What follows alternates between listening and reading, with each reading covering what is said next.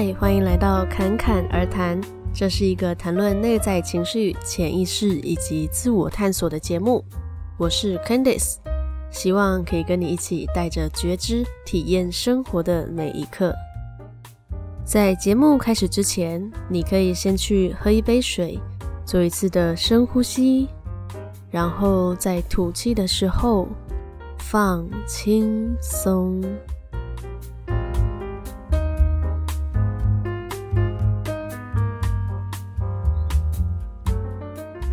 前几集呢，我们都谈比较多关于意识啊、灵魂之类的东西，所以今天呢，这一集我要来谈一下人类，就是我们这个充满爱恨情仇、会老、会病、会死去的一种生物。好，那我会有这些灵感呢，其实是从前几天我看到的一部电影，就是现在也还在上映中的《天劫倒数》，就看完之后呢，我就有感而发。所以待会呢，我会带到一些剧情，应该说整个剧情我可能都会讲到，所以会有满满的雷。如果怕雷的话呢，可以先去看完电影再来听这一支音频，或者说你也可以，嗯、听完再决定要不要去看啦。不过我不是要讨论这个剧情的好坏，或者是说分析它的手法之类的。我只是要谈我从电影里面看到的一些议题，然后分享一下我在那些议题里面延伸的一些感受。那现在我就先简单讲一下大致上的剧情哦，就是待会可能会比较知道我在说什么。那这个剧情呢，简单来说就是，诶，好像没有办法简单来说。啊，这个剧情呢，它就是以一个小家庭为主线。那这个小家庭就是有一对夫妻跟一个七岁的小男孩。那这个小男孩他有天生的糖尿病，这样子。那他们原本呢，生活是很和乐的，但后来夫妻之间就出了一些问题。那男生呢就外遇了，于是这对夫妻就搞得很尴尬嘛。那小孩夹在中间就更尴尬。不过他们都很爱他们的小孩，所以。嗯，他们还是愿意牺牲一些。不过，其实他们两个人还是很相爱的啦。只是因为，嗯，就那个男生就是真的犯了不可犯的错误，所以没有办法这样子。好，那就在这个时候呢，新闻就有爆出一个叫做克拉克的彗星，就是会在地球爆炸。但新闻上面是说，它不会造成什么多大的损伤，它只是会在海面上面爆炸，不会引起太大问题。所以大家呢，就好像呃在看电影奇观那样子，就看着新闻，甚至呢就是还跟着倒数，就像跨年倒数那样子，期待它降落那一刻就是什么爆炸，他们觉得好像会很美丽这样子。尤其那个彗星啊掉落，因为速度很快嘛，就看得到那个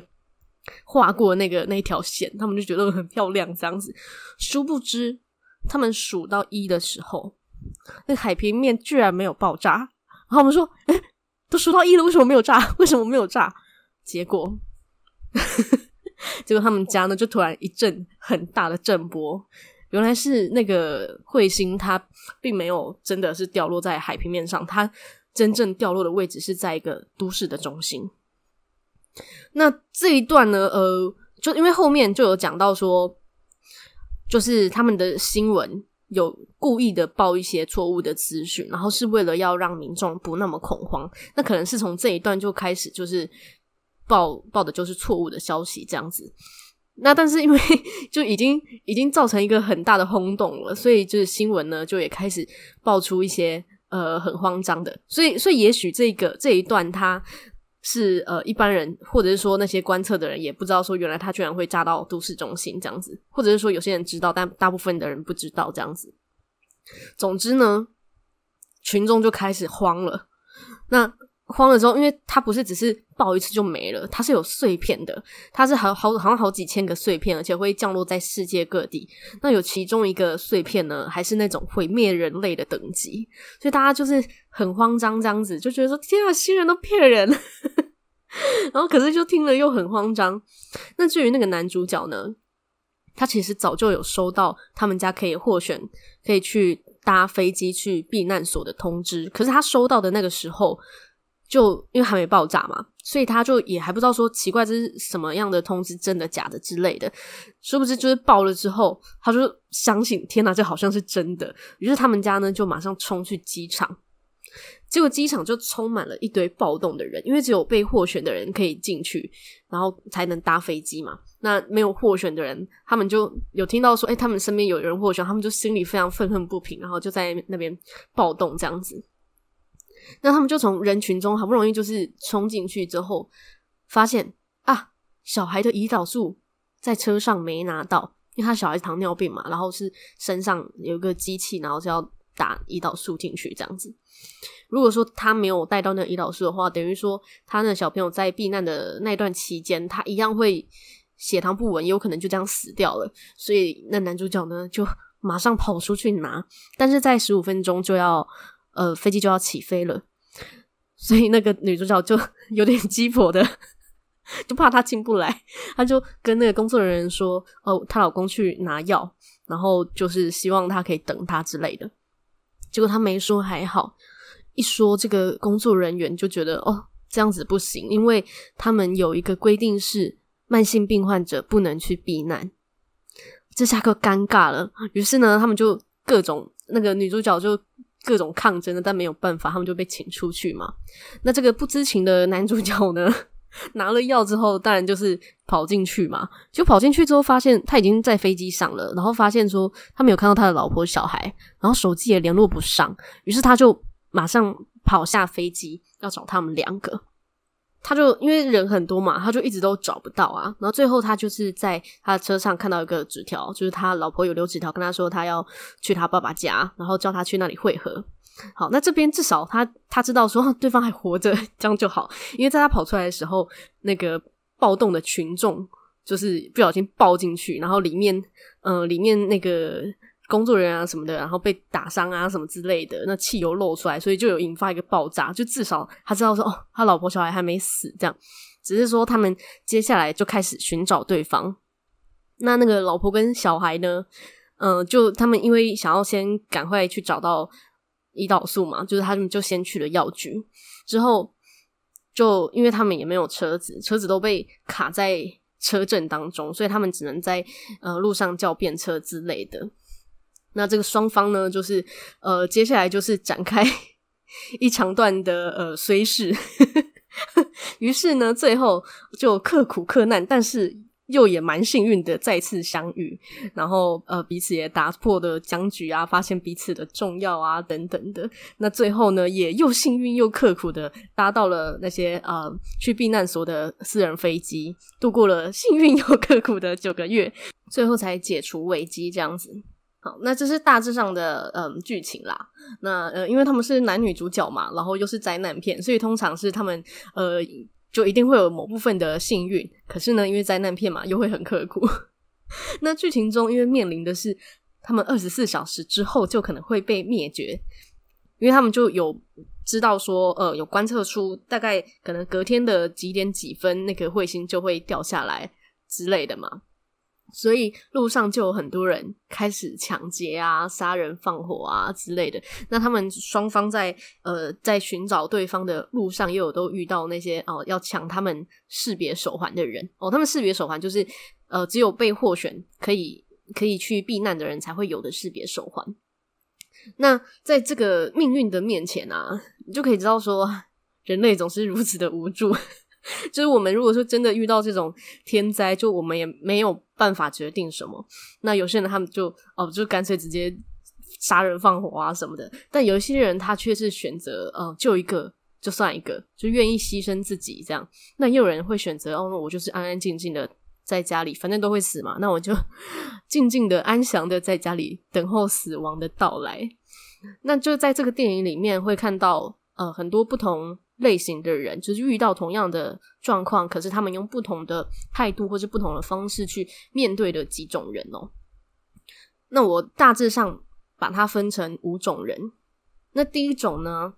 就是那种很愿意牺牲自己完成他人的那一种人，就算死呢，也会觉得死的充满荣誉，然后也算是死而无憾吧，就觉得至少我有为这个世界贡献的那些人。那这些人就是。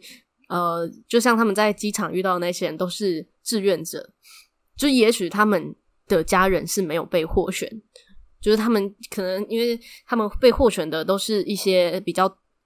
比较特殊的职业，比方说医生啊之类的这样子。那即便他们的亲人家人没有被获选，可是他们也愿意呃在那边付出贡献。那另外呢，还有一些是像那个私人飞机的机长啊，这样子，就最后他就是在快要爆炸的时候，好像是飞机就是受那些震波的影响，就失失就没有办法控制这样子，然后就撞到了冰山，然后就卡在里面就死了。那他也算是一种自我牺牲，可是他觉得他最后已经至少把这一批人送到呃离那个。防空洞，诶、不是防空洞吗？就是就是离那个避难所最近的地方了，这样，所以也完成了他的任务的那种感觉，这样子。那另外呢，还有一种是他一生无憾的人，就随时迎接死亡。那这个呢，就是属于女主角的爸爸这一段呢，我觉得算是呃亲情线，就是这一段呢，就是他他老爸是很爱护他的女儿嘛。那他知道说他他女儿的老公外遇，所以一开始是很很讨厌他的，觉得说你居然没有照顾好我家女儿这样子。可是，在他的女婿，就是那个他女儿的老公跑到他家的时候，他看着他的眼神，他知道说他经历了很多，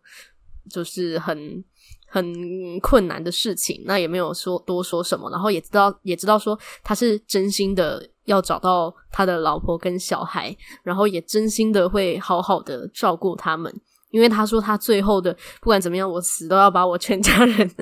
送到避难所去，就是用那种我宁愿就算我进不去，我也要让他们两个进去的那种那种心情这样子。于是呢，他的爸爸就觉得。好像没有什么遗憾了，因为他的老婆也去世了嘛，就只剩下他一个人在那边。那既然他的女儿接下来也都可以幸福的好好过活的话，那他也就觉得他这一生没什么遗憾了。所以最后呢，他在那一段啊，他他们原本要去搭私人飞机嘛，那他就有找他们男女主角就有找这个爸爸一起搭，因为他们其实是可以一起的，可是他却拒绝了。他觉得他在最后，他想要。就是待在那边，那那里是属于他跟他去世的老伴的回忆的地方嘛。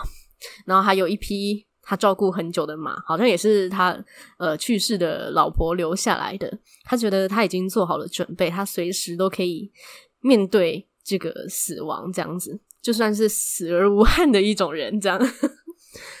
那另外呢，还有一群人是嗯，只有出现一小段，但我觉得他也是一个。嗯，那一群人，我觉得在我们现实生活中其实也蛮常见的，就是那种大祸临头还不知死活的人。就是他在，就是那个男主角，因为他已经知道说这个彗星已经是非同小可，已经是很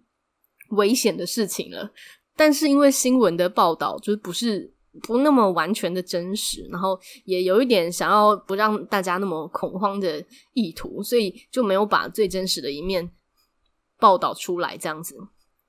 那就在那个男主角在找他老婆的那个过程，他就有看到一群年轻人在天台上面。喝酒啊，然后开 party，然后对着那个彗星就很开心的，就是看好像在看什么天文奇观这样子，然后觉得很嗨这样。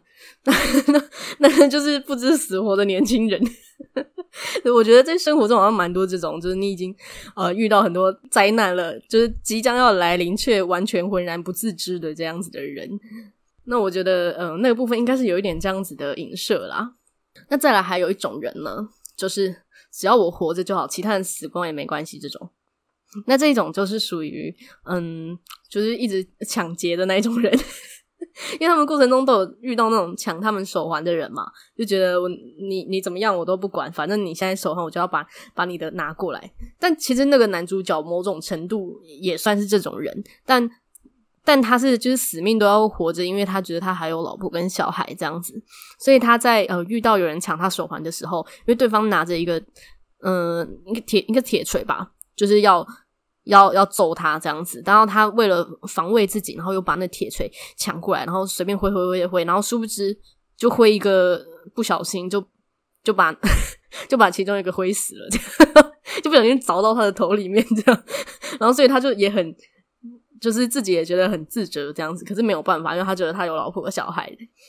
对，但但后来他也有呃去救到了一个人，就也有点像是打平这样子，因为后来就是有很多那些碎片掉下来，他有一个人他在车子里面就着火了，他如果说没有人去把他拉出来的话，可能就死在里面。但那个男主角呢，就是不管那些火多烫啊什么，他就是拼了命把他拉出来这样子。那他的手就因此就烧伤了，可是那个人就活下来了，这样。所以对他的心理来说，可能就是也稍微抚平了他刚才就是不小心自我防卫而就是让一个人去世的这个心情，这样。那这是我在这个剧情中大致上看到的几种面对这样状态的人。我觉得其实换算，呃，也不是换算啊，就是如果说把它对应到我们这个现实生活中，遇到一些大环境的一些状况的时候，其实也很多相呼应的人啦。那我只能说，很多时候我们确实没有办法去选择我们大环境遇到的事情，这些天灾啊什么的。可是我们可以选择我们要怎么样去面对它，因为我们选择去应对的方式。本身就会带给我们不同的感受嘛，就像我们平常如果遇到一个困难好了，我们可以选择我们就生气啊，然后去怪罪别人啊，怪罪环境啊，或是怪罪自己。那我们也可以选择，我们就拿出勇气去尝试各种可能，然后去突破它。又或者我们也可以选择很平静的，就看着这个事情来来去去这样子。那这些不同的面对方式哦，其实都会带给我们不同的感受。那不同的感受，基本上就算是同一件事，它带来的意义也会完全不同。就以这个剧情里面来说啊，对于大部分的来说，那个彗彗星啊撞地球，